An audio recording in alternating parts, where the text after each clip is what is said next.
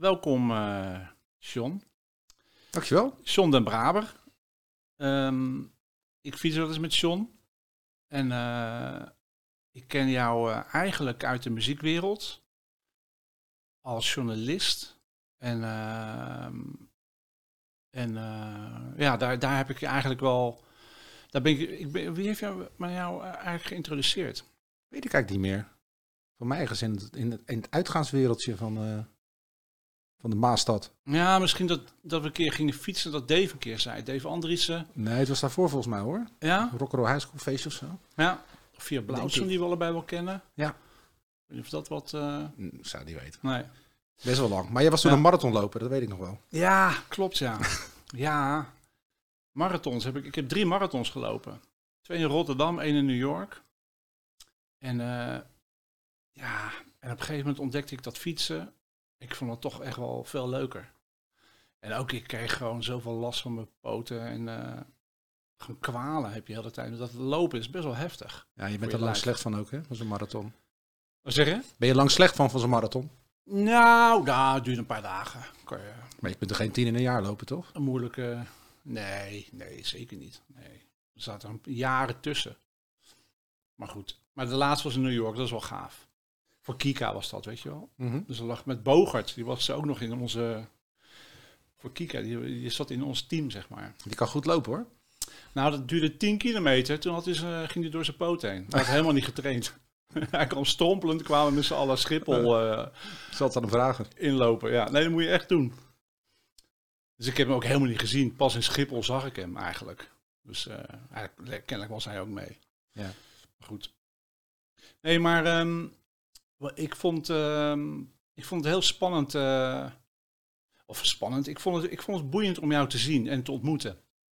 Want ik heb, ik heb grote bewondering voor, eh, voor sporters eigenlijk. Ik vind sport fantastisch. Ik, ik ben niet een heel fanatiek sporter of zo. Maar ehm, en eigenlijk toen ik, voor jou, of toen ik voor het eerst met jou ging meerijden, toen was je echt, echt dik, als ik het zo mag zeggen. Ja. Je had behoorlijk overgewicht. Ja. Je woog in je slechtste tijd 150 kilo. Ja, zoiets ja. En toen zat je niet meer op de fiets nog, eh, is mij verteld. En, eh, en je kon behoorlijk trappen. Je had onwijze dijen. Ik zag echt, ik zag echt te kijken van Jezus. En toen werd ze, ja, hij is een goede sprinter en zo. En zeg, eh, ik wist helemaal niet, je achtergrond ken ik niet. En toen, ik weet niet wie dat zei. Ze zeiden, ja, John is topsporter geweest. 10, 15 jaar lang. Twee keer Olympische Spelen gedaan. Echt waar? Dat, dat, dat zou je niet zeggen. dat maakte echt wel indruk. ja. Nou ja, dan, dan ga je gelijk al natuurlijk. ehm, dan, eh, dan ga je gelijk natuurlijk denken van ja, dat is, dat, dat is een heftige periode geweest. Weet je wel. De- dat, je, dat je zo met je lijf bent omgegaan daarna. Want hoe, hoe is dat eigenlijk gekomen? Dat je dus eigenlijk zo lang, zo waanzinnig gefocust bent op je, op je, op je, op je lichaam en je, je geest, je, je, zo met je lijf om te gaan. En, en, en, en dat het daarna voorbij was. En, en dus gewoon zo enorm in eh, gewicht eh, bent aangekomen. ja. Ja, dit is een hele, Dat is een hele, complexe, lange vraag. ja, een hele lange introductie ook. Nou, misschien om eh, voor de luisteraars, ik bedoel, ik ben natuurlijk geen Michael Bogen, dus 9 van de 10 zal no- nooit van mij gehoord hebben. Maar ik ben in, op mijn 16e ben ik eigenlijk per toeval met, met wielrennen in aanraking gekomen. Door Michael Zeilaert, de, de man van Leontien van Moorsel. Eh, tijdens een weekendje met onze ouders op het Nederlands kampioenschap wielrennen in Geulen. En eh Mikey eh, die ging fietsen en die zei van, eh zou het ook leuk vinden? En ik vond wielrennen wel tof, dus ik dacht, ja, waarom niet? Maar ik was nooit goed in sport. Ik heb heel lang gevoetbald bij Sexus. En ja, ik was, ik was nooit degene die het eerste elftal zat. En toen had ik ook wel altijd probleem met mijn gewicht. Een beetje, altijd wel een beetje, een beetje mollig. En ehm, ja, dat wielrennen ging aanvankelijk helemaal niet zo goed. Ik begon de eerste wedstrijd, werd ik er gelijk vanaf gepierd. Tweede wedstrijd kon ik al iets langer bijhouden. Derde bleef ik bij peloton. En dat werkte voor mij zo verslavend dat ik iets had gevonden waar ik goed in was. Of waar ik goed in kon worden. Dan is het ook helemaal niet zo moeilijk om de dingen voor op stappen, op, op, op, eh, op Freudiaanse verspreking, voor op stap te zetten. dus stappen, dat deed ik bijvoorbeeld nooit. En alleen maar gefocust met dat wielrennen om beter in te worden. En eh, uiteindelijk heb ik daar gewoon echt wel mijn, eh mijn, mijn persoonlijkheid door gevormd, denk ik. Mijn, zelfvertrouwen, mijn, mijn blik op de wereld en op anderen. Ik bedoel, als je op jonge leeftijd op nationaal niveau gaat fietsen, dan kijk je ook heel anders tegen mensen in de provincie bijvoorbeeld aan. Ik bedoel, eh, veel mensen in Rotterdam die vinden mensen in Eindhoven een boer. Maar dat, ja, als je wielrent, dan kom je ook boeren tegen. Maar dat zijn echt gasten die in een boerderij wonen. Dus ik, je bent toch wat minder kortzichtig. En je leert gewoon heel erg eh, om, om te dealen met situaties. Omdat topsport natuurlijk heel erg onvoorspelbaar is. Je kunt niet, eh, nou, als jij een eh, diploma als werktuigbouwkundige haalt, zoals jij bijvoorbeeld, dan kun je daar waarschijnlijk wel een, een baan in vinden. En in de Dat topsport, gekund. ja, dat heb jij niet gedaan, maar Dat gedaan. maar in de topsport is dat anders. Daar, daar moet je zeker in het wielrennen, dan moet je gewoon een hoop geluk hebben, wil alles je kant opvallen. En ik heb in belangrijke jaren ook wel veel pech gehad. Het is nooit echt helemaal op zijn plek gevallen, dat, zodat ik een goede prof ben kunnen worden. Eh, maar wel superleuke tijd gehad, over heel de wereld gereisd. Wat je net al zei, twee keer de Spelen gedaan, iets van twaalf wereldkampioenschappen. En ik ben eh, daarna, eh, ja, ik ben in 2001 eigenlijk, 2002 vrij op abrupt gestopt, na de ronde van Spijkenisse profronde. Toen eh, kneep ik een rem, rem en ik zei het is goed, goed geweest zo. Wat was dan de trigger? Dat je dat, je dat dus ineens... Ik vond het gewoon niet leuk meer. En ik was het wereldje zat, het wielenwereldje. Hoe ik, kwam dat omdat je nooit...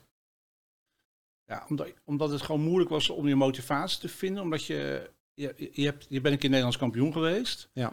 Dat is een, bij de amateurs, maar goed, Mhm. wel Nederlands kampioen. Ja. En dat, is, dat is eigenlijk je, je wapenfeit geweest. ja, nou dat is zeg maar op, op één hoogste niveau ben je dan kampioen van Nederland. Ja. Toen had je iets van 30 pros of zo, dat zat er Ja. boven. Maar Is, al, is dat een frustratie geweest? Dat ja, je- absoluut, tuurlijk. ja. Ja, ik vond dat, ik, dat mij iets was ontnomen wat ik, wat ik had moeten hebben. Dat was een, een goed profcontract. Ja. Ja. Maar het heeft mij niet... Bij, wie, eh, wie, bij wie zat je? Ik heb, eh, ik heb een aantal, ik bij, bij eh, de ploeg van Jan Raas, dat was toen Word Perfect, daar heb ik, daar heb ik stage gelopen, zo heet het dan, Oh ja. drie maanden. WP 5.1. ja, inderdaad. En daar kreeg ik geen contract, want toen was net de ploeg van Peter Pos gestopt, dus er kwamen heel veel Nederlanders op de markt. Ja, dat is een beetje, dat, dat soort dingen symboliseert mijn, eh, mijn carrière een beetje. En ehm, ik heb daarna voor een Belgische ploeg gereden, Koolstrop, en bij Freudelrado, dat was een of andere gekke ploeg uit van een Limburgs pretpark. Forelle Vijvers. En eh, toen heb ik nog een aantal jaar bij AXA, het Nederlands team, eh, gereden. En eh, nog best wel veel koersen gereden. En ehm, ja, wat ik al zei, in 2002 ben ik, ben ik ermee gekapt omdat ik gewoon wat anders wilde. En ehm, onze toenmalige ploegleider die was net gestopt. Mhm. En ik wist dat onze manager een nieuwe ploegleider zocht die wat jonger was. Ik denk, nou, dan ga ik dat doen. Hm. Kijk of ik dat leuk vind. Eh, en dat heb ik een aantal jaren gedaan. Maar toen ben ik al wel gaan oriënteren van, ja, wat zou ik nou echt graag willen? En ik was in die tijd, toen stopte, nog A-sporten bij NOC-NSF. Dus dan heb je een stipendium en dan kun je ook bijvoorbeeld van Randstad carrièrecoaching gebruik maken. En daar ben ik toen bij een incident geweest. En toen zei ik, wil graag, ik wil graag schrijven. Ik denk dat ik het kan en ik vind het leuk. En eh, toen heb ik een, eh, een gedaan in Utrecht op de hogeschool. En daarna gewoon mijn- netwerk ingezet om, om te gaan schrijven. Eerst in de wielersport. En later eh, meer algemene verhalen. Huis- en huisbladen gedaan in de Hoekse Waard. En eh, voor de put, was fantastisch was. Dat je met voetbaltrainers van vijfde klasses moet bellen. Weet je, die dan net staan te lassen. En dan, en dan al hetzelfde verhaal vertellen. Dus daar deed je echt vak heel goed, vind ik. En ehm, ja, zo, zo beetje, beetje doorgegroeid. En, ehm, en op jouw initiële vraag terug te komen over dat gewicht. Ja, dat, op het moment ik stopte, dan, dan gaat je leven eigenlijk gewoon door zoals het was. Alleen je, je fiets niet meer. Dus ik, eh, ik was natuurlijk ploegleider geworden. En in de wielersport eh, krijg je 9 van 10 keer pasta. En eh, ook bij de lunch. En heel veel buffetten. Dus ja, op een gegeven moment, ja, je bent niet in één keer 30 kilo zwaarder. Dat duurt natuurlijk wel een tijdje. Maar dat, dat is, ja, beetje, een beetje gebeurde dat. En op een gegeven moment ben je het overzicht kwijt. En dan, ja, dan, dan heb je ook zoiets van, ja, het maakt me toch geen reet meer uit. Nee. En ik ben eigenlijk door, eh, door Wilfried de Jong, die heeft mij toen een keer echt op de fiets weer getrokken. Dat hij zei van, joh, eh, ga een keer mee, lekker rondje rotten, 30 aan het uur. Ja, want je toen had je iets van tien jaar niet meer gereden, toch? Nee. Nee, maar wel na één keer fietsen dacht ik wel van, ja, shit man. En het, het fijne vind ik wel, nu ik weer fiets. eh, bedoel, ja, ik blijf altijd ups en downs met mijn gewicht hebben, maar het, ja, het gaat nu wel redelijk goed. Maar heb ik wel zoiets van, ehm, ik heb weer iets van, daarvoor was ik niet trots op hetgene wat ik gedaan had. Weet je, wat, wat jij net zei, als mensen dan zeiden, dit is John en die heeft twee keer de Olympische Spelen gereden. Dan zag je mensen gewoon kijken van, hé, hij. Weet je, en dan voelde ik, dat, dat voelde gewoon, en nu, nu, Maar je nu was niet trots op je, op, nee, omdat je, omdat je op je overgewicht, bedoel je? ja, maar dat mensen het gewoon niet voor konden, konden stellen, weet je. Want ja, heel veel wielrenners blijven gewoon graadmager, weet je. Als je Mhm. Tom Bonen nu ziet bijvoorbeeld, of Erik Dekker, of Ja, nou, Joop. Michael Bogen of Joop. Dus eh, het wordt als een soort van verval gezien. Terwijl je, ja, als je altijd, ik moest echt heel erg mijn best doen om op gewicht te blijven. Tenminste, om, om gewoon afgetraind te zijn. Omdat ik, ja, ik, het is mijn bouw ook een beetje en ik kom heel snel aan. En, dus ik heb dat, ehm, ja, uiteindelijk, en ik, ja, ik ben gewoon een sportieve begondier, zo moet zien. en dat wil ik ook lekker zo blijven. En ik vind fietsen nu gewoon echt leuk voor de ontspanning en ja, sociale, ja, sociale ontspanning vooral. Weet je, als wij gaan fietsen, dan hebben we het ook over eh, van alles en nog wat. Weet je, dan zitten niet met ons, onze tong op, het- op, op, het stuur eh, Nou, af te zien. Vaker dan je denkt, eh John. Jezus Ja. man, als, het, als ik dan even met, eventjes met jou op kop ga rijden of zo. Dan echt gewoon tegen de wind en jij met je handjes op het stuur. En mijn oude hoeren. Dan zit ik op een gegeven moment echt met mijn tong op het stuur hoor. Ja, dan moet je gewoon zeggen, je moet je bek houden. Jezus Christus. Ja, Je hoeft niet altijd te babbelen. hè. weet ik. Ja, Maar- dat, dat, dat is Oh. misschien, het, misschien eh, het opmerkelijkste. Dat de, de mensen waar je het liefst mee fietsen, zijn de mensen waar je naast durft te zwijgen. Dat je gewoon een kwartier niks kan zeggen en dan is het goed. Weet je, als je jezelf Ja. niet op je gemak voelt, dan wil je het een gesprek aan de gang houden, wat eigenlijk helemaal niet is. Maar toen ben je weer gaan fietsen en toen kon je er gewoon de lol er weer van inzien. En toen Ja. had je weer fun in het rijden en, eh, en, en er zat er geen druk meer achter. Nee, maar die druk heb ik sowieso niet zo heel erg gehad hoor. Want ik, ik fietste gewoon echt puur voor, eh, voor mezelf. Maar het, het was, ja, ik, ik ben een heel erg groot bewonderaar van Tom Barman als artiest op, Mhm. op veel gebieden. Eh, als filmmaker Wat en vind als je goed aan hem? muzikant. Wat- ja, gewoon- Ja, gewoon, ik ben een deels gek. En Ja. eh, alles wat hij aanraakt, dat vooral... Nou, tegenwoordig is het natuurlijk... eh, dat, dat jazzproject van hem vind ik niet zo heel tof. Nee, Maar, Tom, Tom is te gek. Een van de eerste bands die boekte. ja, Voor 100 man in de Eland. ja, hier. Maar ja, Ja, ik heb toen... dat is wel grappig. Ik heb, ik heb ooit... Ik, ik, was, ik kom echt uit... eh, ja, ik wil niet zeggen de Baja Beach Club zien. Maar als je vroeger uitging, dan ging je... In, als Rotterdammer ging je naar de Baja toe. Ik jij wist was een houseboy, toch? Nee, ik was, nou, nou, een beetje misschien wel. Nee, ik was echt stok, eet kunnen worden en zo. Dat, dat soort singeltjes kocht ik. Terwijl mijn beste vriend, die draaide toen al The Cure. En eh, ik, ik zat echt in een helemaal een andere hoek. En een vriend van mij, zijn, zijn vader werkte bij Philips. Mm. En eh, die hadden dan eens in de zoveel maanden hadden ze zo'n soort werknemersdag. dan konden ze daar goedkoop spullen kopen. Dus ik was met Niels, die maat van mij, was ik eh, naar, naar Hilversum gereden. En eh, bij de cd's kijken. En ehm, Island was natuurlijk een sublabel van Philips. En er stond een cd'tje, en dat was dus van Deus, Worst Case Scenario. En er zat zo'n sticker op met een recensie. Van The Guardian, geloof ik. En eh er stond op... ehm, eh, Some people call Deus pretentious art wank. ja, klopt. Ja. But as a great fan of art and wanking... I proclaim Deus one of the most exciting bands in Europe. Ja. En door dat stickertje heb ik die gewoon gekocht. Gewoon Ja. blind, weet je. Ik wist helemaal niet wat voor muziek het was. ja. Ja, en toen, ja, gewoon vanaf het eerste Te moment gek, van ja, die violen bij, eh, ja, eh, bij Hotel Lounge en Sats en Soda. zat en. Die viola, ja, die dat violen, introotje, dat- ja. Ja, de, ja, Deus is echt geweldig. Ik weet nog heel goed dat ik... Ik werkte dus in de Eland in Delft. Vrijwillig programmeur, daar ben ik begonnen eigenlijk. En toen belde Ron... eh, Ik had best wel goed contact met Ron Euser. Toen leerde ik hem net een beetje kennen. En we klikten behoorlijk goed. En eh, een van mijn beste vrienden ook wel eigenlijk geworden. En, eh, en, en toen stuurde hij een cassettebandje van, van die plaat die op Bang was uitgebracht. Dus ze hebben hem eerst op Bang uitgebracht. Ja. Dat, dat was de eerste label. Ja. En, en zo ontmoette ik later ook via Ron Christian en Philippe. Dat waren de twee managers. Mhm. En die woonden toen... Shit, ik weet niet meer hoe het heette. Een stadje buiten, buiten eh, eh, Antwerpen. En eh, tussen de maiskolven, en daar stond een bungalowtje, of een van de ouders van de, van die jongens. Daar zijn we toen ook geweest en toen kwamen we in een keldertje terecht. En, en dat was het kantoor van Musicness, dat was het management van, van, van Deus. En in die kelder, echt, er, hing, er was geen deur, maar een soort gordijn hing er. En daar, daar is toen uiteindelijk die deal beklonken met Island. in dat keldertje, dat vond ik wel heel mooi. ja, te gek. Ja, ja, ja, geweldig. Ja, Deus is wel echt wel heel bijzonder. Al die gasten, eh, echt een art. Toen werd het wel een art pop band genoemd. Ja, Maar met Rudy Trouvé ook erin. Echt, eh, en Stef Camille Carlens. Echt, eh, volgens mij is een, Klaas toch de enige die er nog in zit van de oorspronkelijke line-up, toch? eh, Klopt, ja. ja die heeft, die heeft aardig wat bandwisselingen gehad. Want Mauro Ja. is er nu ook uit, geloof ik. Ik heb geen idee, ik heb het niet meer gevolgd. Nee, het is ook een beetje, een beetje geweest ook. Ik vond, ik vond het ook best wel sneu dat ze hadden een jaar of vijf geleden, volgens mij, misschien wel langer geleden nog, hadden ze een eh, soort greatest hits show op Lowlands. Ja. Kon je op hun website kon je dus stemmen welke nummers je wilde horen. En die setlist werd er gespeeld. En Ja. wij waren echt heel vroeg eh, daarheen gegaan om het eerste vak te kunnen staan. Nou, we hadden een kwartier later gekomen, wat ook goed geweest. Want ja, die zaal was, de Alfa was gewoon echt voor, de, voor een kwart gevuld. En toen dachten we, ja, dit is gewoon echt een beetje over.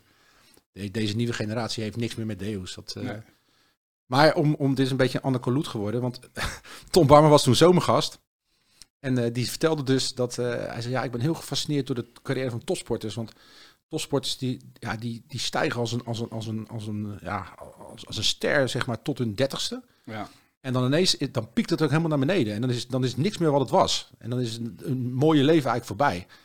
Terwijl normaal gesproken, dan ga je studeren, je gaat geld verdienen. En normale mensen, zeker, die hebben echt een soort van omhooglopende curve.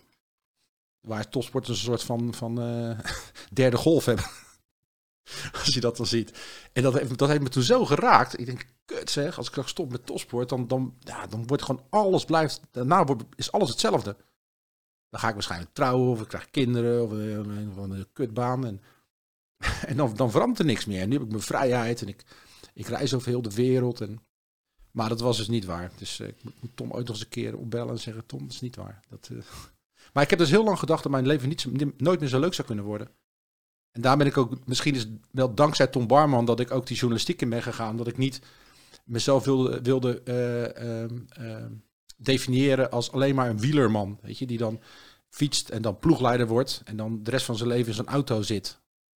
Achter renners aanrijden. Ik wilde echt, ik wilde echt andere mensen ontmoeten en leuke mensen. En uh, weet je, ja, een voorbeeldje. Als ik, als ik bij het wielrennen kwam, dan was het eerste wat mensen zeiden is van uh, opmerking over je gewicht. Mm. Mm in, in mijn normale leven de, zeggen mensen er nooit iets over.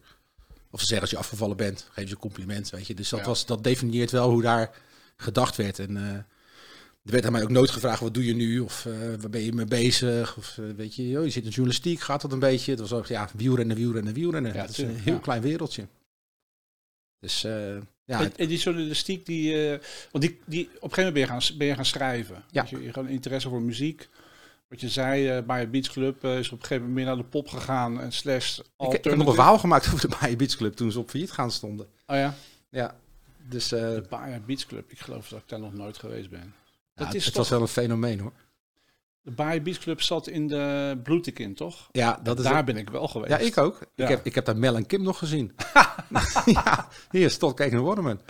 En uh, Mantronics. Ja. Dat is ook zo'n uh, jaren tachtig. Ja, uh, Mantronics, legendarisch. Fantastisch. Ik heb nog een, was een mooie zaak, de Bloetekin. Geweldig. Ik, maar ik was 14 denk ik dat ik daar kwam. En daar, en daar verkochten ze milkshakes. In een discotheek. Ik wist niet wat ik meemaakte. Een gekleurde dansvloer. Ja, je had zo'n soort diner achterin, hè? Waar je ja. dan kon ja. zitten. En een patatje, patatje kon eten, geloof ik, van alles. Was ja, waanzinnig. Het was, het was heel erg gekopieerd, natuurlijk Amerikaans. Maar dat was ongekend. Dat was, dat, ja, dat was er helemaal. Dat, ja. was 82, denk ik. Nee, dat was later, want wat, wat Mel en Kim, dat was uh, 788. Ja, precies. Die waren toen echt. Ik ben toen in 283 geweest. Lang, lang, ja. Ja, en daarna werd het Network. Ja. En toen is Bayer Beach Club geworden. Ja, ja, ja, toen was ik al lang niet meer daarmee bezig. Maar dat was echt een, echt een fenomeen hoor, want daar, daar mensen kwamen vanuit Emmen gewoon om daar te stappen. Ja. En op een gegeven moment kreeg iedereen zo'n zo'n beachclub en uh, elk stadje had er eentje. En toen uh, ging die tent naar de kloten. Ja. Maar dat was, uh, ja, dat, dat was dus waar ik, waar ik, waar ik wel eens uitging. Omdat mijn toenmalige vriendinnetje het leuk vond, moet ik ook bijzetten. Zeggen. En toen uiteindelijk in de wielersport zei iemand een keer van... Mijn dochter die werkt bij Rotown. Dat is dit en dat. Dat is een leuke, leuke kroeg. En daar kun je, kun je ook bandjes zien. En toen, ben ik met mijn beste maat daar een keer heen gegaan. En eigenlijk altijd blijven hangen. Toen is Rotown echt mijn, mijn stamkroeg geworden. Daar heb ik ook heel veel vette dingen gezien. 798. Ja. En toen ging ik natuurlijk niet heel vaak ja, weg, ja. maar wel... Um, ja, Decemberist heb ik toen, dat vond ik heel mooi. Vooral omdat ze na aflopen cd's gingen tekenen la, laten signeren en, dat ze zeiden thanks for coming. Dat vond ik zo indrukwekkend. Weet je. Voor mij waren dat artiesten, denk je, jeetje man, artiesten. En, die vonden het fijn dat je dat er was. Gewoon mensen, Johnny. Ja, die poepen ook gewoon. Nee, maar dat, nee, dat schrijven, joh, dat, is, ja, dat is eigenlijk gewoon begonnen puur met, uh, met, met, met schrijven over wielrennen, omdat ik daar uh, mensen ken die bij wielenbladen werkten. Ja. En uh, ja, ik wilde al super graag uh, altijd over muziek schrijven. Dat ik echt een, heel mijn leven al muziekliefhebber ben. En ja, vooral de, de, wat ik al zeg, de respect voor artiesten. dat, dat was gewoon ja, dat, iets wat ik nooit zou kunnen. Daar ben ik, dan ben ik altijd heel gefascineerd. Dat ik denk, hoe kan iemand dat? Kan iemand gitaar Muziek spelen? maken. Ja. ja. En ze creatief zijn. Ik vind dat super interessant. En mijn toenmalige partner die ging voor Mojo werken. Voor het Noordje Jazz Festival. En um, als communicatiemanager. En ja, dus die, die, had heel veel met journalisten te maken. En ik was natuurlijk heel vaak erbij.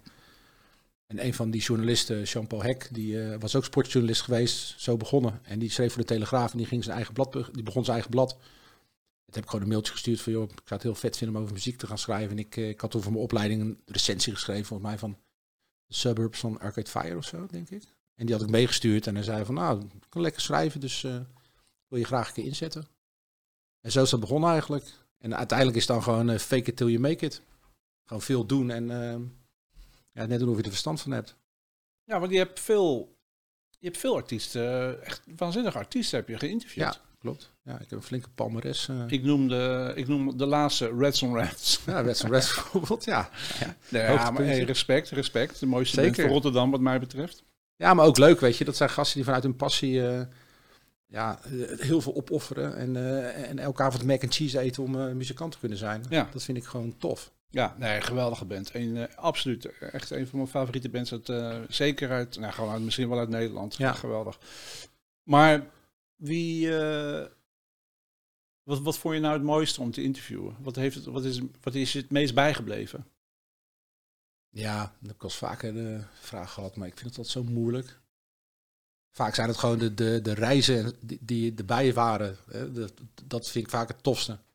Je, wat ik nu het meeste mis in mijn vak. De reizen om het interview uh, ja, weet je, dat je naar Amerika gaat of zo. Ik ben een keer naar LA geweest voor een interview met Garbage. Weet je, dat ik echt denk, fucking ja, man. Hebben ze toen ingevlogen? Ja, naar LA.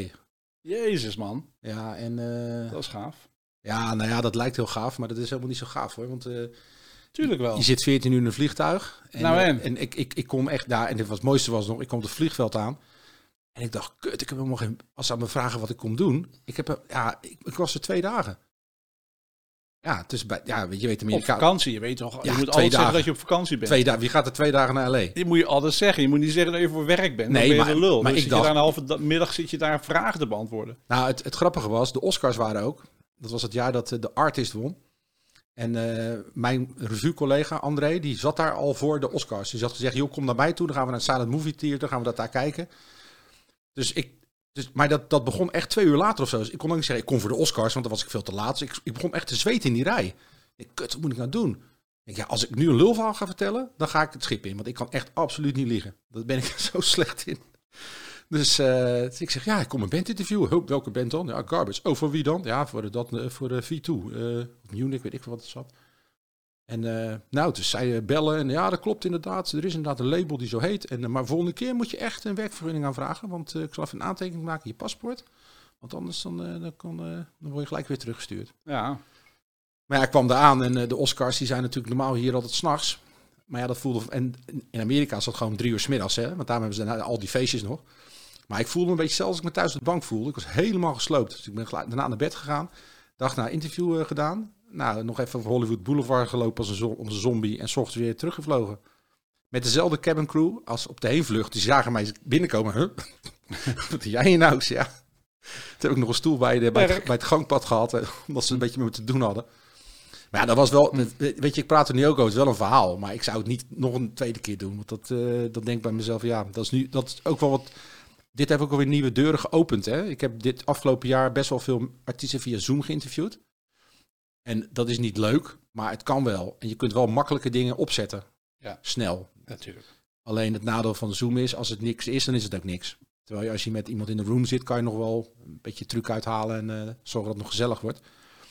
Maar dat... Uh, maar verder, ja, weet je, vooral de, de, de gekke dingen, die, uh, die blijven me bij. Weet je, de hele serieuze artiesten, dat is vaak ja, dat is vaak echt gewoon, gewoon automatisch pilootwerk. Maar ja, heel stom voor Tom Jones.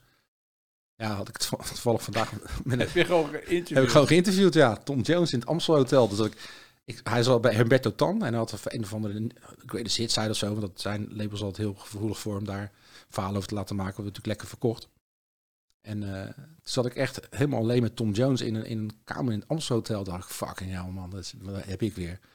Weet je, hey, Tom, Tom, ja, Tom Jones, weet je, dat is helemaal, ja, het is helemaal, ik heb helemaal niet zoveel, ja, wel bewondering, maar het is natuurlijk, uh, Alex Turner van Arctic Monkeys heb ik veel meer, ja, als artiest veel meer respect voor bijvoorbeeld, maar dat is toch echt, heel, ja, Tom Jones is gewoon een coverzanger. Weet je, ja, dat, uh, man, je kan, je kan. Tony Bennett. Tony, dus Tom Jones. Dat ja, is, weet ik, ja, maar dat heb ik ook, maar dat is meer gewoon, Ja, of Meatloaf, weet je. Die heb ik, toen had die nieuwe plaat uit. Heb je die dat- clip gezien van Tom Jones? Dat hij op een boot, een soort, echt een Playmobil boot, daar staat hij op. En in zo'n rode slip. en dat is live gezongen. Dat is echt geniaal. Is dat nieuw? En dan gaat hij, er staan er allemaal vrouwen op die boot. Nee, dat is hartstikke oud. En, Ik kan eh, zeggen, ik denk eh, Tom Jones en onderbroek nu, dat is... Nee, dat is super oud. En, en dan, dan, eh, dan er lopen allemaal vrouwen op die boot. Waar niet in, in een clip van Tom Jones. En dan, en dan is hij dat nummer aan het playbacken, live playbacken. En dan staat er een meid ergens tegen een reling aan. En dan gaat hij er naar naartoe. zo, what's your name, honey? Gewoon tijdens dat nummer. geweldig. Oh, dan moet ik even opzoeken. Ja, ja ik, ik zou hem zo laten zien. Ook, dat is echt fantastisch. Ja, hij heeft ook aan vrouwen geen gebrek gehad, denk ik, in zijn leven. Nee. Daar mocht ook niks over gevraagd worden, over zijn... eh, Is dat zo? Ja, daar waren ze wel eh, van tevoren best wel... eh, maar ik- uiteindelijk... Maar alles is gefotografeerd en gefilmd. Wat, wat Ja, maar het was iets... Hij heeft zo'n vrouw wa- was toen ook... Die is voor mij nu overleden. Mm. Maar daar, daar ging het heel slecht mee. Dat hij eigenlijk, daar, had hij, daar was hij wel mee getrouwd. Maar dat, dat, Had gewoon dat- respect voor zijn... eh, ja, dat soort dingen. Dat, dat, Maar dat maak je eigenlijk helemaal niet zo vaak mee. Dat er vooraf restricties zijn. Over eh, wat je wel en niet mag vragen. Ik dacht echt dat... dat, dat ja, waarschijnlijk omdat de hele wereld dat vraagt. Al zijn hele leven lang. Nee, maar sowieso, weet je. Ik dacht, ik zou zeggen, als je bijvoorbeeld een voetballer gaat interviewen, dan wordt er best wel, daar zit echt heel veel, hele machine achter. Met, eh, en dan zeggen ze nog domme dingen die in een blad komen. Maar dat, eh, dat, ja, weet je, dat heb je in de, in de, in de muziekwereld eigenlijk zelden dat, ze, dat, het- dat wordt gezegd van, eh, Hm. ja, ik heb, eh, ik heb het eigenlijk nooit meegemaakt. Niet veel in ieder geval. Maar dat, dat vond ik heel erg leuk. En ja, de eerste keer dat ik, dat ik Johan interviewde, vond ik heel bijzonder, omdat ik al zo, zo fan van die band was. Dat ik, toen had ik al best wel grote artiesten geïnterviewd. En dan zat ik ineens met ja, vier van die simpele boys uit Noord-Holland. En daar was ik eigenlijk nerveus voor. Ja, maar omdat je daar fan van bent. Ja, tuurlijk. Maar dat kwam ik ook helemaal niet uit de verf. Toen hadden ze net die laatste plaat voordat ze stopten, was uitgekomen. Ja. En eh Het zijn niet echt praters natuurlijk. jawel, ja. Ja? Jacco en eh, Jeroen zat toen ook al bij Jeroen Hm. Klein, drummer. Hm. Dus maar eh, ja, daar ben ik ook wel echt slecht van geweest toen die band stopte. Toen ben ik naar het afscheidsconcert nog geweest in Paradiso.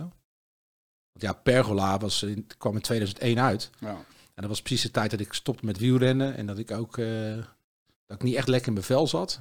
En dan was Pergola voor mij echt zo'n whisky-jankplaat. Dan zoop ik een half fles whisky op en dan eh, zat ik te janken heel de tijd. Want natuurlijk, het is een heel onwijs depressiealbum eigenlijk natuurlijk. Want Jacco is natuurlijk, daar gaat het ook al twee decennia niet echt lekker mee. Dus ja, daar heb je dan toch een band met zo'n, eh, met zo'n, met zo'n, ja, weet je, dat denk ik van ja, je, die, die Jacco is gewoon mijn, mijn soort mijn kompas geweest in tijden van het slecht ging. En ineens zit je met zo'n vent te lullen. Ja. Weet je, acht, acht jaar later. Nee, maar verder, ja, ik, wat ik echt heel erg leuk vind is, eh, is op, op reportage gaan. Dat vind ik echt het allerleukste. En dan heb ik nog steeds het idee dat, ik- dat ik echt achter het, eh, het doek bij de Wizard kan kijken. Weet je, hoe het nou precies gaat. En ik kwam er toen ook wel achter, de eerste keer dat ik met, met bands, een van de eerste reportages die ik heb gemaakt was met Bluff. Eh, die hadden toen een plaat gemaakt in de Hansa Studio. Dat was natuurlijk al heel erg dat iedereen zat, hm. Dat is natuurlijk de studio waar... Platenlabeltje toch ook geweest, Hansa? Eh, ja, zeker weten. Ja, maar ik bedoel, dat, Maar is goed, natuurlijk- dat is het een studio waar natuurlijk eh, Bowie en eh U2 al die, die grote platen hebben opgenomen, Lou Reed.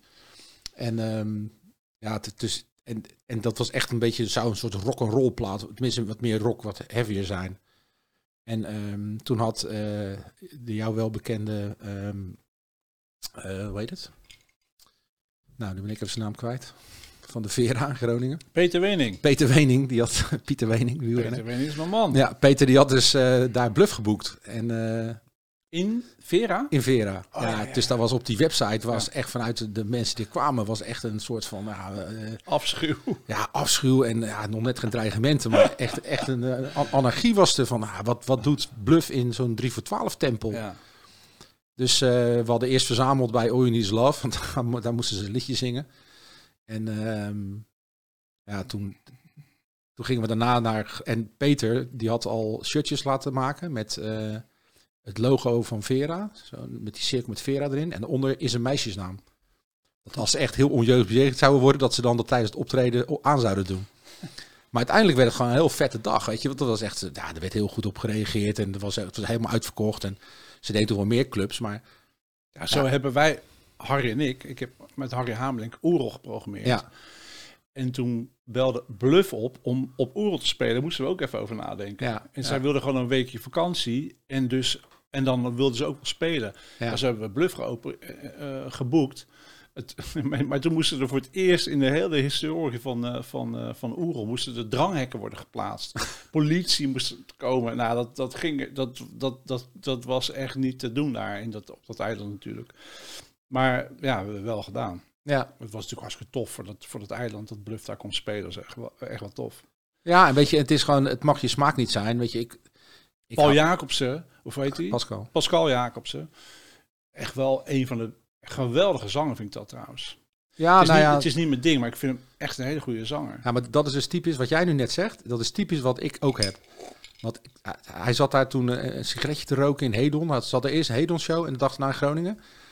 En toen zei ik nog tegen hem, zeg, ja, ik zeg, jouw, jouw, jouw stem, man, ik vind echt, dat doet me wel wat. Ik zeg, ja, ik op zich niet zo fan van jullie muziek, hoor. Dat, is, dat je het gewoon gelijk moet, moet downgraden, weet je. Dat je, alsof je geen compliment mag geven. Ja. Terwijl ik vind het...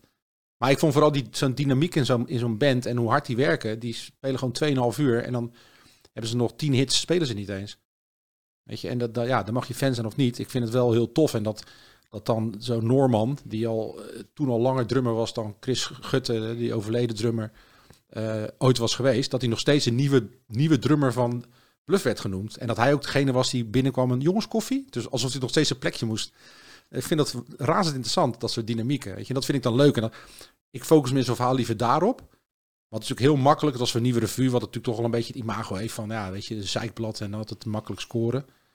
Het is heel simpel om met, met Dave Roelvink eh, een reportage te maken en die gewoon helemaal af te maken. Weet je, maar je kunt ook, ja, weet je, net als met Bluff, gewoon kijken wat zo'n band gewoon brengt en hoeveel mensen daarvan genieten. En, en eh, ja, weet je, wat Ja, het is een waanzinnige, het is onwijze pro-band. Ik vind, ik hou echt van professionals. Ja, zeker. In elke, op elk vlak. Weet je, ik, ik heb niks van bluff. Maar ik, het, is, het is zo een waanzinnige professionele band. Ik, had, ik heb dat ook met René Vroger. Die heb ik. Dus ik heb Rijmans Laat geprogrammeerd. De muziek en de comedy. En mijn allerlaatste act was René Vroger. En dat was op Met Winter eh, in America. op, nee, nee, ik, ik weet niet hoe het nummer heette, maar dat was, kijk, Jurgen Rijn was Jurgen's show, weet Ja. je wel? En, ehm, en die zei op een gegeven moment in de redactievergadering, ik wil René Vroger. En ik had best wel carte blanche als het ging om muziek, maar het is zijn show. Dus, en hij zei op een gegeven moment, ik wil wel René Vroger in mijn, in mijn programma. Nou ja, eh, alle respect, uiteraard. Het is jouw, tenslotte jouw programma. En dus kwam René Vroger. En dat was een cover, of nee, dat was een nummer geschreven door Freek de Jonge. Het was een soort voetbalding. Ik weet het niet meer. En het was ten tijde van de toppers. En toen moesten ze. eh, eh, eh, hoe was het ook weer? Oh ja, om acht uur begonnen we te draaien. Kwam het publiek binnen. En om acht uur gingen we dan die show opnemen. Om vijf uur was dan, kwam de band dan langs om te, om, om te soundchecken. Meestal met de zanger. Nou, maar ze waren aan het repeteren. Dus René Vroger was er niet. En eh, ik geloof om half acht kwam René Vroger kwam, eh, kwam binnenlopen. Nou, ik stelde me voor, nou, dan, eh, leuk dat je er bent. dit en dat. Hij kwam zo in die gang richting het podium lopen. Hij haalt uit zijn achterzak haalt hij zo die tekst van het nummer. Toen nou, wat hebben we hier? En, en toen dacht ik, gaat hij nu... Gaat hij nu die, ziet hij nu Had die niet tekst geprept. voor het eerst of zo, weet je wel? Zo, zo kwam dat over, misschien was het ook wel zo. En die band die had al ge, ge- gerepeteerd en de camera-repetitie was al geweest en dat zag er allemaal goed uit. En eh, nou, dus nog even met René, uiteraard. En eh, hij doet hem één keer met, met zijn tekst voor zijn neus. eh, gedaan, want daarna het publiek, we moesten gaan draaien. Dus hij van het podium af, hij komt naar me toe en zegt, kan even die tekst nog even uitkopiëren, even op de, op de bühne plakken. ja, dat is goed. En, of iemand deed dat, ik weet niet meer. En ik denk, hij gaat nu... En toen werd gelijk het publiek binnengelaten. Ik denk, hij gaat nu zich afzonderen om die tekst uit zijn kop te, te, te leren of zo. Maar hij bleef precies op een punt staan waar het hele publiek langs kwam lopen. Met die tekst voor zijn neus. Al, weet je wel, studerend. Maar iedereen wilde natuurlijk met hem op de foto. En hij ging met iedereen op de foto. Dat vond ik al helemaal te gek om te zien dat hij dat deed. Nou ja, klaar. Iedereen zat. Gingen we hem als eerste opnemen, want hij, hij moest daarna weer gelijk eh, weg. Hij, gaat, hij staat op dat podium, hij doet dat nummer.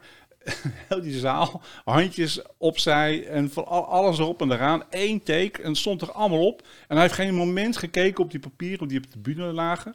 Ik vond het echt, ik vond het fantastisch om te zien. Ik, wat een pro ben jij, weet je wel, echt. Ik vond het fantastisch. Ik, En heb je daar muziek, Ka- Kanye muzikaal West, heb ik er helemaal niks. hè? Kan- Kanye West gehad en Amy Winehouse en dan, dan de ja, anekdote twee je keer dan kan je West zegt, gehad. eh, Amy Winehouse inderdaad. Eh, eh, ja, maar toch, weet je wel. Ja, het, muzikaal interesseert me helemaal niks. Maar ik vind het wel geweldig om, om, om, om zo'n artiest dan te zien werken. Weet je wel, daar vind ik, heb ik veel respect voor. Ja, dat snap ik. Maar als ik dan een klein zijsprongetje mag maken, hè, dat, dat, ik was heel erg fan van dat programma. Is, is dat, hebben we niet zo'n programma weer nodig nu? Een programma als, als Rijman is laat. Want voor mij, als ik nu de tv wil eens aanzetten, dan, vind ik dat multiculti zo gezocht. Weet je, dat echt bedacht is. En dit was gewoon een, een echt die op, in, in, in, in de, broed, de broedkamer van de multiculturele samenleving Rotterdam, de Kruiskade. Juist daar was die show. En het, er werden geen stereotyperingen gedaan. Er werd iedereen gelachen. Weet je, alles kon. Weet je, Ja, ja, het lag er het- wel dik bovenop. Het was een multicultureel programma. ja, maar ik had nooit het idee dat, dat, ik, dat, dat, dat het dat de insteek was. Het was gewoon voor mij een soort ideale samenleving. Nee, het, werd, het, werd, het werd natuurlijk gebracht.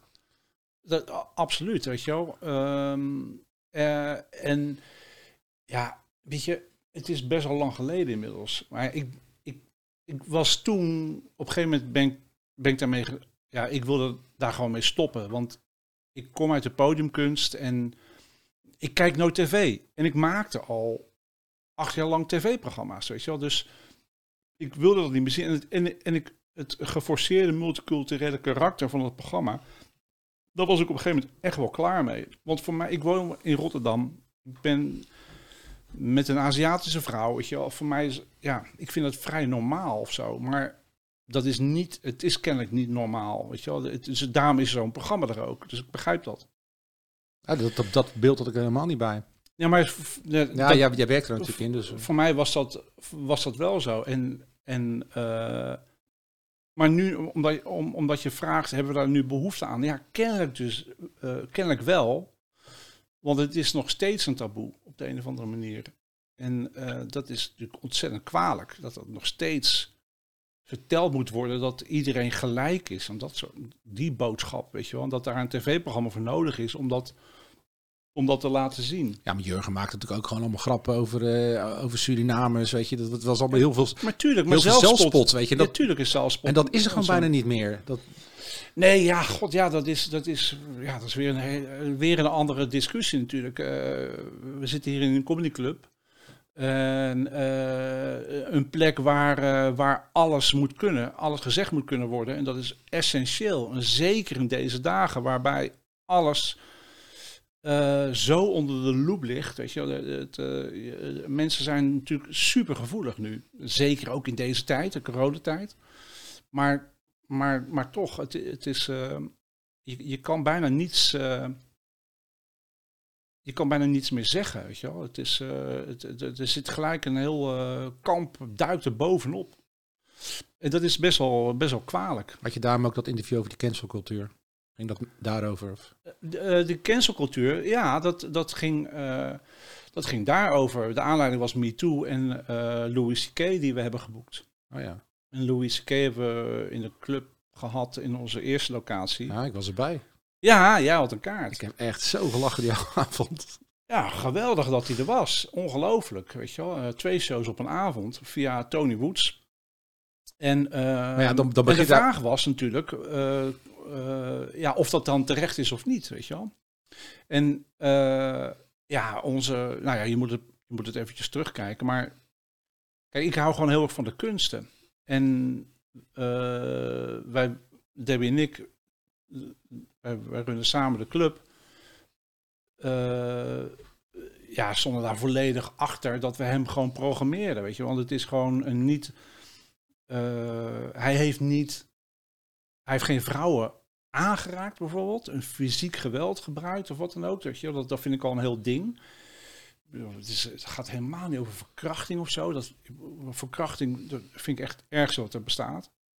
En hij... eh, nou ja, je, je kent het verhaal, weet je. Hij heeft natuurlijk een, eh, een MeToo aan zijn broek hangen omdat hij, uh, hij masturbeert. En dat heeft hij voor vrouwen gedaan op zijn hotelkamer. En, uh, en daar zijn een aantal vrouwen hebben daar uh, opmerkingen over geplaatst. Nou, dat moet je natuurlijk respecteren, maar ja, er wordt natuurlijk heel snel nu je kan nu alles zeggen eigenlijk. En, en er wordt gelijk. het, je, kan je bijna niet meer verdedigen, lijkt het wel. Weet je wel? Dat is... Nou, zo'n trauma media, dat, dat gebeurt natuurlijk heel snel. Hè? Dat is een aantal voorbeelden van gehad. Omdat ook de hoofdredacteur van Vice is daarbij mee gebeurd in, in Nederland. Maar ik vind wel, weet je, het, het, ik, ik vind bijvoorbeeld bij, bij Louis C.K., dat is iemand die zo grof is ook in zijn humor, dat het bijna bij hem past dat hij zoiets doet. Weet je, dat, dat ik denk van ja, die vindt gewoon zo nou, me shocken, weet je. Kijk, Louis C.K. heb ik twintig jaar geleden voor het eerst gezien. En toen daar, hij, dat is zijn, zijn act. Hij heeft het over masturberen, daarom noemde ik het ook. Want het is, dat, dat zit in zijn act. Hij is zo eerlijk daarover. Iedereen masturbeert. Ja. Come on. En hij is daar gewoon heel eerlijk over op het podium. Dus dat zit gewoon helemaal in zijn. In zijn alleen hij is er een beetje in doorgegaan. Uh, of steeds dat hij het normaal vindt dat als hij dat dan tegen een, aan een vrouw, tegen een vrouw zegt: van uh, vind je het goed als ik me mas, uh, masturbeer waar jij bij bent? dat dat dan normaal gevonden wordt en dat iedereen dat maar oké moet vinden. En dat, dat, daar heeft zijn bekendheid een rol in gespeeld natuurlijk. Dat hij, dat hij dat dus kon maken. Daar is hij een beetje doorgeslagen, vind ik. Maar ja, weet je, maar het is ook niet meer dan dat. Nee. En alles is hem ontnomen, weet je wel. Dus dat is best wel... Hij was ook een van, de, heftig. een van de eerste, hè? maar die, uh, die voor de nou Ja, er moest een voorbeeld gesteld worden. En hij was een van degenen die, uh, die ze gewoon gepakt hebben gewoon ja, hoog in de boom. Hij was de, de grootste comedian ter wereld, denk ik wel. Nog groter dan Dave Chappelle. Nou, ik moet wel eerlijk zeggen dat ik... ik, ik Bill, Bill Cosby, dat, die speelt natuurlijk ook wel een rol hierin, maar dat is een heel ander verhaal. Die, ja. die heeft wel degelijk, die is wel echt wel fout geweest. En die heeft echt wel vrouwen gedrogeerd en verkeerd behandeld. Dus, ja. dus dat is echt wel een ander verhaal. Maar... Nou, bijvoorbeeld met... met uh... Ontzettend sneu, want Bill Cosby, ik vond het echt een van de beste shows die ik ooit van mijn leven gezien heb. Tweeënhalf uur lang, tranen in mijn ogen, zo goed. Ja. Maar goed. Nou, het, het, het, is eh, de, de aloude discussie of je kunst los moet zien van degene die het, die het maakt en wat hij in zijn privéleven doet. Maar ja. ik vind bijvoorbeeld als ik een Michael Jackson nummer hoor, dan denk ik niet gelijk van uh, viezerik, uh, kleine kinderen, pedofiel of zo. Dat, dat heb ik toch minder. Maar ik heb toevallig van de week uh, de documentaire serie Ellen versus Pharaoh gekeken op Apple Plus. Ja, ik, ik ben echt een onwijs groot Woody Allen fan. Ik heb al die films gezien. Maar als je dan nu die film ziet, weet je, elke film gaat over een, over een veertiger die met een meisje van 17 een relatie krijgt. Weet je, dus ja, dan, dan kijk je zo anders tegen die kunst ook aan. Als je dan weet dat hij gewoon zijn eigen, eigen ja, geadopteerde dochter. Uh, of nee, maar ja, dat hele ja, André Hazes, uh, noem maar op. Weet je, die, uh, wanneer, hoe oud was zijn vrouw toen die haar had moeten? 15? ja, maar dit, ik vind het wel even anders. Ja, ik bedoel, nee, maar de kunst... als, als, je het verhaal kent, weet je, het is, het is gewoon, die man is voor mij niet meer dezelfde man. Weet je, en, en dat, wat er gespind is, weet je, op het moment dat, dat Mia Farrow mee naar buiten kwam, dat hij gewoon echt spindoks op zijn gezet om haar in discussie te brengen. En op zo'n moment aan te kondigen dat hij met, die, met, die, met, met zijn uh, geadopteerde dochter, of zijn schoondochter, nee, was, hoe heet ze, wat was nou de relatie? De dochter van Mia Farrow. Die, uh, dat hij daar een relatie mee had om het helemaal die focus van het misbruik te halen van die, van die andere dochter. Ja, dat. Nee, het was. dan, dan, dan is zo iemand valt echt van zijn voetstuk. Ja. Dat vind ik wel een iets andere categorie. Ja, nee, het is zeker. Maar het is heel moeilijk, want. Kijk, ja, ik noemde het Bill Cosby echt geweldig. Montreal gezien, waanzinnig goed. Ja, weet je, dus als hij zou bellen, als hij überhaupt ooit vrijgelaten zou worden. Die man is 100. Die is gewoon klaar. Maar, maar toch, weet je, dan, dan zou ik er wel even over nadenken. En dan waarschijnlijk besluiten het niet te doen. Maar bijvoorbeeld Charles Manson, weet je wel, die, die natuurlijk ook, ook niet helemaal kozen, die man. Maar die heeft een nummer geschreven, Your Homes Where You're Happy. Echt fantastisch mooi nummer. En dan luister ik dat en ik, ah, wat een lul ben Wat een eikel, want dit nummer is zo goed. Ja, je had ook een ander pad kunnen kiezen. Weet je wel, maar, maar, maar dan, dan luister ik dat nummer, dan vergeet ik gewoon helemaal wie die man is. Dan denk ik, oh, het is gewoon een fantastisch nummer. En dan ga ik denken aan de persoon Charles Manson. Dan denk ik, ah, wat een ei, ja, bizar. Weet ja. je wel, dan, dus dat, Dat is natuurlijk wel weird hoe dat werkt. Maar goed, eh, als je op die manier naar iedereen gaat kijken. Weet je, als ik, als ik naar mijn platencollectie ga kijken, dan kan ik wel drie kwart van de platencollectie wegflikkeren Ja, waarschijnlijk. Maar goed, Het is, moet je een beetje gek zijn, toch? nou. Wel van andere mensen afblijven. Wat is nu een beetje jouw. eh, even over een andere boeg. Wat, wat, eh, heb, je, heb je de laatste tijd iemand, een artiest die je, die je bewondert in het bijzonder? Nou, de band die mij de afgelopen jaren het meest gefascineerd heeft, is Arcade Fire. Ja? Ja, dat- Ja, is, maar ja, goed. Het is al de afgelopen jaren. Ja. ja maar dat, ik, ik, heb niet, ik spring niet op elk, eh, elk orgel eh, dat ik alles vet vind. Nee. Ik vind vaak een plaat heel even tof. Pas eh, net nog over gehad, Weather Station bijvoorbeeld, die draait dan een paar keer. Nou, nou als ik dan toch wat mij echt, echt veel indruk op mij heeft gemaakt, is eh, de ehm, plaat van, van Aafke Romein, Bitterzoet. Ja? En ook die show die erbij zit. En ja, die plaat die kan ik. Mensen hebben zo'n zo'n stom cliché van. Die heb ik grijs gedraaid. Weet je, want dan hebben ze hem ook vier keer opgezet of zo. Maar ik- die plaat heb ik, die heb ik echt grijs gedraaid afgelopen jaar. Ik heb er nog helemaal niet gehoord. Nee? Nou, schaam je man. Schitterend. ja, echt gewoon prachtig. Weet je, de, de, elk nummer is gewoon raak. En het is echt een. eh, het is bijna een conceptalbum. Hm. Gewoon qua sound. En zij woont natuurlijk nu in België. Is het Nederlands? Ja, ja. Talig? Ja, Nederlandstalig. En ehm, ja, niet voor niks door eh, de zuurpruime journalistiek eh, van Nederland eh, beste album van het jaar uitgeroepen. Het is nog nooit een Nederlandse act gelukt. Dus dat, van, ja, daar was ik het ook helemaal mee eens. Ik ben helemaal, ik ben echt nu, ik zit helemaal in de vrouwtje. Ja, die is ook vet. Ik vind haar echt geweldig. En die heeft trouwens voor het eerst pas opgetreden hè, bij de Field Labs. Ja. Dat is de allereerste keer voor het Ja, publiek. ja, ja, ik heb alles nu van haar gecheckt. Ze heeft hier opgetreden, notabene, of opgenomen. Ze heeft een promo gemaakt Oké. met het gezelschap. Want zij, is Rot zij woont hier, hè? Ze woont in Ja. Rotterdam en voor Metropolis hebben ze een promo hier opgenomen met het gezelschap. Met, eh met Jordi van, eh van Delict. Zijn Ja. nieuwe, nieuwe, nieuwe, of nieuwe act, een andere act. En ik had er helemaal geen tijd voor om, om wat te, te- Ik was met van alles en nog wat bezig. Pas eh, sinds een paar weken ben ik echt... eh, ik vind het echt geweldig. Ja. Onbezonnen. Ik vind het fantastisch mooi. Echt, eh, ik heb net een 10 inch bemachtigd voor 98 euro. Op Discogs. De blauwe versie gelimiteerd. Echt, is die zo populair? Absoluut absurd. Zij, is, zij wordt een wereldster in Nederland. Ja, ik, ik, ik heb, ik heb wel eens met Johan, ik heb ook een, voor de mensen die luisteren, ik heb ook, ook zelf ook een podcast over muziek en wielrennen samen met, met Blauwtsoen. En eh, wat hij ook zei, dat, dat fascineerde me wel. Hij zegt, ik ben echt benieuwd waar zij heen gaat, weet je. Want ze zit nu een beetje op een soort tweesprong. Is het nou pop of is het kleinkunst? Eh, wo- wo- Wordt het Jentel en de Boer? Wordt Nou, het echt- grappig of- dat je dat wordt zegt. het, wordt het Eefje de Visser, weet je? Want ik vind vooral dat nummer eh, de, de- de- waar ze door mee is gebroken. Van, Ja, licht en donker. Dat Ja, is maar- haar eerste ding. En nu is het onbezonnen.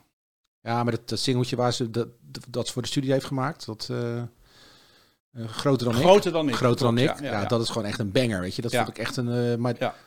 maar ik, ik hoorde nu wel dat er al een aantal te- tekstschrijvers ook op zitten, zo, waar ze mee samenwerkt. Dus Nou, ik, ik heb, ze heeft bijna alles zelf geschreven. Onbezonnen heeft ze met Pepijn eh Lane ja, geschreven. ja, van de jeugd. Ja. En nog een kerel die ik nu even zijn naam vergeet. Best wel, hoe heet hij nou? Dat is wel erg dat ik zijn naam vergeet. Maar goed, dat, dat is natuurlijk een heel mooi schrijverstrio. En, ehm, maar ja, kijk, zij is 19. En wat ik zo mooi vind, is die drama en, en tragiek van een 19-jarige in deze tijd. En dat is zo, en ze zingt daar zo mooi over. En eh, die nummers, het is ook goed geproduceerd trouwens. Ze zingt ook goed. En, eh, maar het is inderdaad, waar gaat, waar gaat het naartoe? Maar ze is, het is een intelligente vrouw. Ik denk, ik denk echt, en ze zingt heel open hoe ze, hoe ze naar het leven kijkt. En hoe ze daarmee omgaat. Ik, dan, dan denk ik echt dat je, dat, je, dat je ontzettend veel in je mars hebt. Nou, ik vind het sowieso vet dat Nederlandse, Nederlandse producties nu echt gewoon op, op waarde worden ingeschat. Ja, En Ja, dat, je, dat oh, zie je met Vrouwtje, absoluut. dat zie je Ja. met Evie de Vissie, ook met Sophie Straat bijvoorbeeld. Ja. Wat ik echt heel fascinerend fenomeen Ja. vind. En dat ook, ja, weet je, de, de smartlap is... Mijn nichtje is 19 en die luistert gewoon echt smartlappen met, Ja. eh, met haar vriendinnen. Die studeert in, in, in Maastricht. Ja, en zij heeft daar gewoon heel goed op ingespeeld door gewoon dat, dat naar deze tijd te trekken. De smartlappen anno nu. Hè, over, over woningnood en over, eh, eh, over seksisme. Ja. En ja, dat, Het, het, het Nederlandse product, wat allemaal zo'n vieze woord. Eh, Nee, dat is echt, dat is echt een verschil met 20 jaar geleden. Toen, toen gaf je eigenlijk niet zoveel Nederlandse bands. Weet je, Nee. je had uh, Lattentat en eh Klabbers Klab, wat ik geweldig vond. En Hallo Venray ook heel tof. En dat waren uh, Betty Serveert kwam toen een beetje. Daryl en en eh, Daryl N. Daryl en Johan natuurlijk eh, geweldig. eh, dat, is, dat, dat, ja, dat zijn toch wel hele mooie bands natuurlijk. Maar, niet heel groot Engelstalig, hè? Maar het gaat mij voornamelijk om, omdat de Nederlandse taal... Dat, Ja, ja. Het lijkt wel alsof, kijk, naast de smartlap-wereld, denk ik dat eh, bijvoorbeeld de jeugd daar behoorlijk aandeel in heeft ja, gehad. zeker. En de rap ook, hè, Extins, Brainpower, Extins, die hebben daar toch wel een eh, lans ge- gebroken. Ja. Nou, dat zijn ze ook topnotch natuurlijk. Ongelooflijk. Dit, dit- Vre- vrouwtje zit dus op topnotch. En ik wilde vandaag nog, ehm, nog een sms'je sturen naar eh, Kees, eh, Kees de Koning. Die ken me amper. We hebben een paar keer eh, heen en weer ge- getekst, eh, jaren geleden. Maar ik wilde hem echt complimenten geven. Dat, dat ze dat toch weer gespot hebben. Ik weet niet of Kees dat ook heeft gedaan. Maar toch weer zo'n zo iemand als, als vrouwtje, weet je. Dat je gewoon echt wel een maar goede zijn- neus zijn voor eh, talent. Op, op de bandwagon gesprongen. Want dat, dat nummer... Ik had dat nummer nog nooit gehoord. En toen luisterde ik Song van het Jaar van 3 voor 12. En toen stond zij op 5 of 6. Ja. Dus dat had ik helemaal gemist. Dat was in februari. Ja. Want ja, het nummer zou net zo goed over corona kunnen gaan. De wereld zit in de fik. Weet je, dat groter dan ik.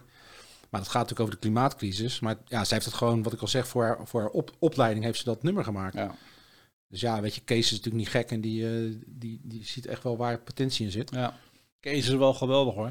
Ik weet nog goed dat eh, in de Melkweg eh, had je de, de, de, de Max bestond nog niet. Je had één zaal, dat is een kleine zaal nu. Dat was Ja. de zaal van de Melkweg. En toen eh, stond ik met John Verluin te praten, nog steeds programmeur in de Melkweg. En toen was John geloof ik aan het draaien in duo-vorm. En hij stond toen eventjes in die hal. En toen kwam, en House of Pain was net, eh, net uit, Jump Around. En toen kwam Kees de Koning. Dat is heel lang er- geleden. ja, dat is echt super lang geleden.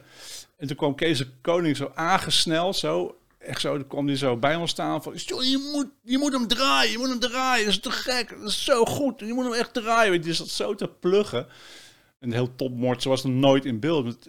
En toen viel me hem echt... Hij viel me echt op. Van, eh, wie is deze gast, joh? En toen, ja, dus, zei John dus ook, ja, Kees de Koning en dit en dat.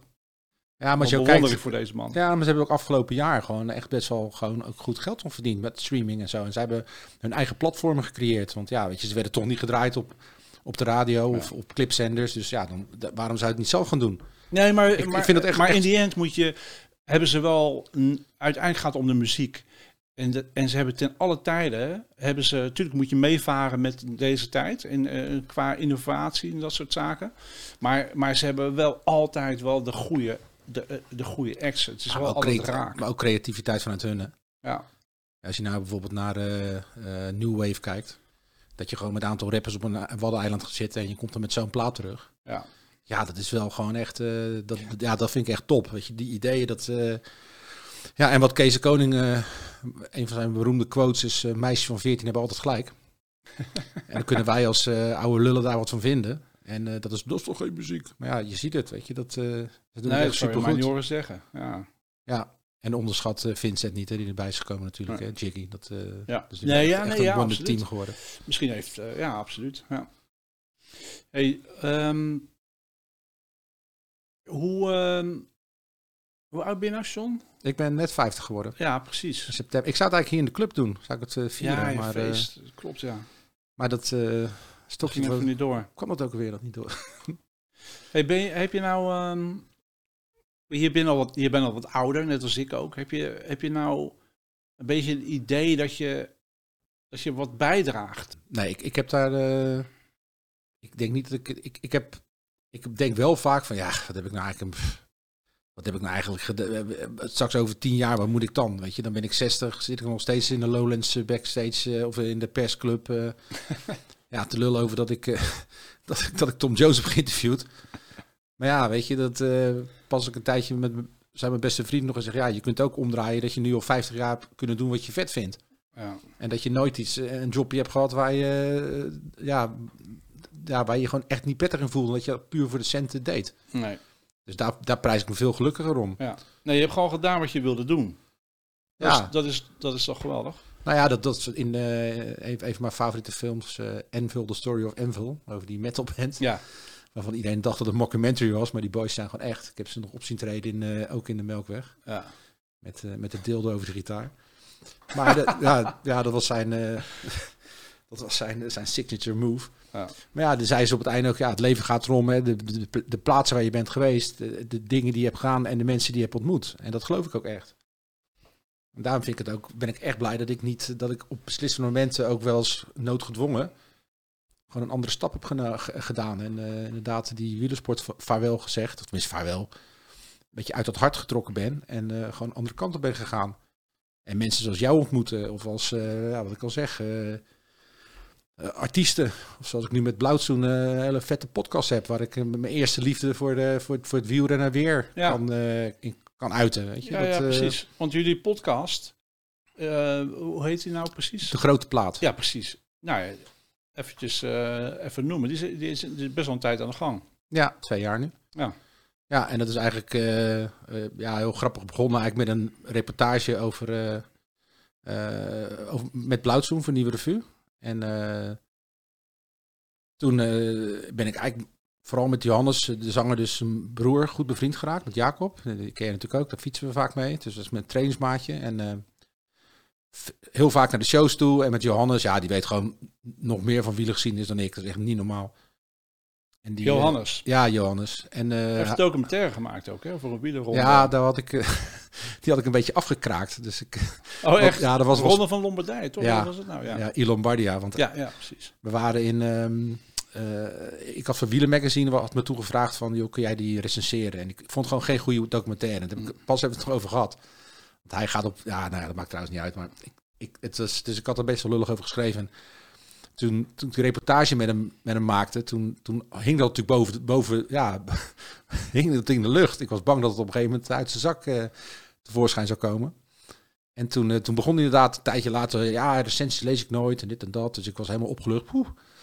Dus eh, en toen- zei hij van, eh, ja, ik heb natuurlijk ooit die wielendocumentaire gemaakt, die jij niet zo goed vond. Oeh, zo, je, je, je las gewoon nooit recensies? Ja, maar wel over die documentaire, heb ik alles gelezen. Maar ja, dus vanaf dat moment zijn we elkaar veel gezien en vaak op backstage eventjes langs even een borreltje doen en je leert die band ook goed kennen. En, eh, maar als wij dan spraken was het altijd over wielrennen en muziek. Weet je? Ja. Dan was het over een nieuwe release en daarna ging het over dat Quintana hard reed. Of, en toen zei Johannes, na, in, hij, reed, hij was met Sinfonietta, had hij een eh, show in Tivoli. En toen zei hij van, ja, we moeten, we moeten wat mee gaan doen, een podcast of zo. Dat is wel leuk. En eh toen zei ja, ik zeg, ja goed joh, ik had al natuurlijk een fles wijn op. en, maar ja, bij Johannes zit je dan gewoon twee dagen later zit je dan aan de koffie in Utrecht om het te bespreken. En eh, had ik al een, titel verzonnen en hadden we Fleur Wallenburg al als voice-over. En, dus ging dat heel erg lopen. En ja, het het is echt een heel ander, ander, ander vakgebied. Weet je, in het begin vond ik het ook best wel eng om het te doen. Want Johannes is natuurlijk ook ja, echt een verteller. Weet je, dus die heeft eh, ook journalistiek gestudeerd, heeft een tv-achtergrond. Dus hij weet precies hoe producties werken. En, dus ik, ik, ik liep van het begin een beetje... Heeft een hele fijne stem in die Ja. podcast, vind ik ook. Ja, dus, eh, eh, ja en de ik vind het ook prettig dat hij de leiding heeft en, en dat hij een beetje, een, we vul- vullen elkaar goed aan en er is ook af en toe best wel wat spanning tussen ons. Eh, dat is, en dat vind ik, ook, vind ik ook wel prettig, dat we tegen elkaar ingaan.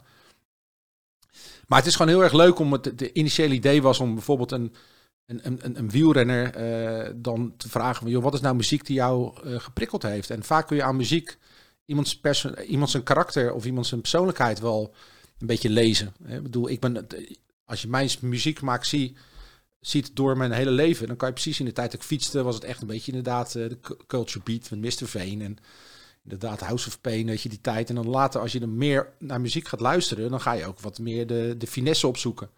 En dan ga je echt een smaak ontwikkelen. En dat hoeft niet echt niet dat het beter is dan bijvoorbeeld eh, de toppers, maar het, het is gewoon wel iets waar, waar je door geïnspireerd wordt. En je ziet ook, dan komen de renners bij ons en die komen dan echt met een, met een, met een niksig liedje, weet je. Dat ik echt denk van, ja, als ze aan mij zouden vragen, neem één nummer mee, dan zou ik daar een week over nadenken. En zes keer een naam doorstrepen, weer een andere neerzetten. Ja. En ja, het andere, die geven daar gewoon minder om. Dus dat, ja, dat, en, ja, en soms krijg je echt hele mooie verhalen eh, door de muziek die iemand meeneemt. En dat... eh, En mooie renners ja. naar voren schuiven. Annemiek van Vleuten. Ja. Wat, een, wat een top 5 trouwens. Ja. Super top 5. Ja. Tien jaar geleden heeft ze geloof ik de Ronde van Vlaanderen gewonnen voor het laatst. Ja. En nu afgelopen weekend toch weer. Ja. Ja, waanzinnig. Dat vind ik zo mooi. En op haar 38ste? Ja. Ja, dat is toch geweldig. Ja, maar dat zegt me niet zoveel hoor, want ze is geen bejaarde. Nee. Het is gewoon een, een- Nee. een, een vakvrouw eh, tot Ja. en met. En Nee, maar toch, weet je, als, je tien, jaar- als er tien jaar tussen zit, dat je dan toch nog die drive blijft houden. Dat vind ik echt fantastisch. Ja, nou ja, zij, zij vindt het wel. Wij, wij gingen daar, wij gaan eigenlijk nooit op locatie. Maar Annemiek die is bijna alleen met het buitenland. En eh, omdat Johannes nogal over de kwaliteit van geluid, dat vindt hij heel belangrijk. En dat is ook belangrijk, want een slecht klink- klinkende podcast gaat bij mij ook na twee minuten af. En eh dus maar zij wilde het dan doen, maar dan moesten we wel bij haar langskomen in Wageningen. En eh, Johannes microfoons gehuurd, weet je, was gelijk helemaal, dat was echt zijn projectje al heel lang. En ik was echt heel benieuwd wat voor vrouw dat zou zijn. Want ik had echt verwacht dat het zo'n beetje zo'n sportdwaze eh, meid die alleen maar aan wielrennen denkt. En ja, het viel me... Ik, ja, het klinkt heel stom, maar ik koop altijd een flesje wijn voor onze gasten. En ik, had, ik twijfelde of ik dat mee moest nemen. Want ik ja, die drinkt vast niet, weet je. Dat, dus ik had die anders gevraagd, moet ik een flesje wijn meenemen? Ja, joh, doe maar, is toch leuk. Ja, en toen kwam ik, oh lekker. Ik had weet ik, Sancerre of zo meegenomen. Oh, dat is een lekkere. Ja, ja, ik zie het al. En ze doet die ijskast open. Ik lag helemaal vol met bier en wijn, weet je. Dus dat was voor mij al een soort eye-opener van, nou, zij is ook gewoon een dame van de wereld. En ze heeft vroeger gevoetbald en gestudeerd. En ik ook heel vaak eh, in de op de bank in slaap gevallen met veel te veel drank op. Dus maar, zij, zij is helemaal niet verdwaasd, maar ze vindt fietsen gewoon zo verschrikkelijk leuk. Ja. En ze maakt voor zichzelf gewoon elke keer een soort excuses om ergens heen te gaan. Nu heeft ze bijvoorbeeld veel in Colombia gezeten. Want dat vindt ze dan tof, want ze wil, ja, dan leer ik die mensen kennen. En eh, ze rijdt nu voor een Spaanse ploeg. Ze kan al een beetje Spaans, weet je. Dus ja, het is, eh, ik, heb, ik was echt heel blij verrast. Echt, echt, een, echt een leuke meid. En dat enthousiasme, dat vind ik, eh, dat vind ik dan echt leuk. Omdat als je met iemand, dat is ook met artiesten of met überhaupt iemand die ergens heel gepassioneerd over is. Dat is, dat is ook bijvoorbeeld de reden waarom, dat vertelde Johannes dan, eigenlijk, ik had helemaal geen idee, maar dat best veel vrouwen bijvoorbeeld naar Veronica Inside kijken. Die eigenlijk niks om voetbal geven, maar het gewoon zo leuk vinden. Dat daar mannen heel gepassioneerd zitten te praten over iets wat ze tof vinden. En eh, dat zei Johannes ook, ja, want ook als, als je met black metal komt, weet je, in onze podcast, als je, als je vertelt waarom je tof vindt, dan weet ik zeker dat mensen, eh, ja, dat aanstekelijk werkt. En dat, dat is ook wel zo. Dus ik vind dat wel, eh, ja, en ik vind het ook, ja, weet je, bij Johannes merk ik ook wel dat hij heel tof vindt om al die wielrenners, om daarmee aan tafel te zitten, weet je, want hij is natuurlijk ook, nou, natuurlijk Dat een, is waar, hij is een fan. ja, het is echt een fan, weet je. Dat is, eh, hij zit natuurlijk man nooit in die, in die wereld. Nee. En eh, Ja, maar het is te gek. Het is een mooie podcast. Goed verzorgd en eh, het is, er- is gewoon goed voor elkaar. En dus wellicht, misschien wordt deze podcast ooit nog wel eens een. een- krijgt het respect die, die, dat van jullie ook heeft. en anders niet. nee, nee, ik denk als je gewoon dat... dat, dat ik probeer altijd bepaalde levenslessen op te slaan die ik van andere mensen leer. Vaak is dat heel onbedoeld. En is het in een, eh, in een soort tussenzinnetje wordt het gezegd, maar... Ik was, de, de- om een beetje de cirkel rond te maken, toen ik weer ging wielrennen, toen reed ik een keer met, eh, met Wilfried de Jong een rondje Westland. En toen reden we langs de Gaag. En toen ging het over interview. En Wilfried is echt, gewoon echt een voorbeeld voor mij. Weet je? De Wilfried de Jong. Een en- hele goede interview. Ja, en Matthijs van Nieuwkerk, weet je, daar heb ik echt heel veel van geleerd. En eh, toen zei hij van, hij zegt, als je echt oprecht geïnteresseerd in iemand bent, Mhm. Dan krijg, je altijd een leuk verhaal. Ja. En, toen- en toen reden langs een woonboot, ik weet nog eens goed, hij zegt, zegt, die vent die daar zit, die stijger, als we daar nu stoppen, kan ik zo twee uur met die man praten. Ja. Ja. En hebben we echt een leuk, en heb ik echt een leuk gesprek. Ja. Hij zegt, maar dan moet je wel, hij. moet je wel voor openstaan. ja, precies. Nou, dat kan eigenlijk iedereen, maar je Ja. moet er openstaan. Weet je, want als, als jij. eh, nou, ik zal een heel, heel krom voorbeeld geven, maar ik, ik werd de dag voordat ik naar de Olympische Spelen ging in Sydney, werd ik gebeld door iemand van Rijnmond. Ik zal geen naam noemen, want ik zie hem nog wel eens. Maar die zei van, wanneer ga je naar Australië toe? Ja, morgen ga ik weg. Oh, dus als ik een item wil maken, moet ik vandaag langskomen. Zei, ja, als je niet naar eh, het vliegtuig wil pakken, moet je, dat, moet je dat nu doen. Ja, toen kwam die langs en ik reed op, op de baan. Ik reed de ploegachtervolging. En toen vroeg hij aan me, heb je het parcours al verkend? Ja, weet je, dan, dan klokt iemand uit. Ja. Weet je, dan, dan denk ik, oké, dus dat is jouw voorbereiding. Je weet fucking niet eens wat ik daar ga doen. Nee. Dus dan, hoe, kans, hoe groot is dan de kans dat ik hem een leuk verhaal ga begeven? Ja. En dit was voor een klein item, maar dat werkt wel zo. Ja. Ja, die dingen, wat ik al zeg, die hebben mij wel gevormd. Dat soort uitspraken, dat, dat heb ik altijd, altijd onthouden. John, jongen, mega dank voor, Ja, eh, voor zeker. je tijd. En jij ook? Nou, we doen het gewoon weer zo uit de losse pols. Hè? Ja, het voelt ook helemaal niet geforceerd bij jou of zo. Het is gewoon zitten praten. Nee.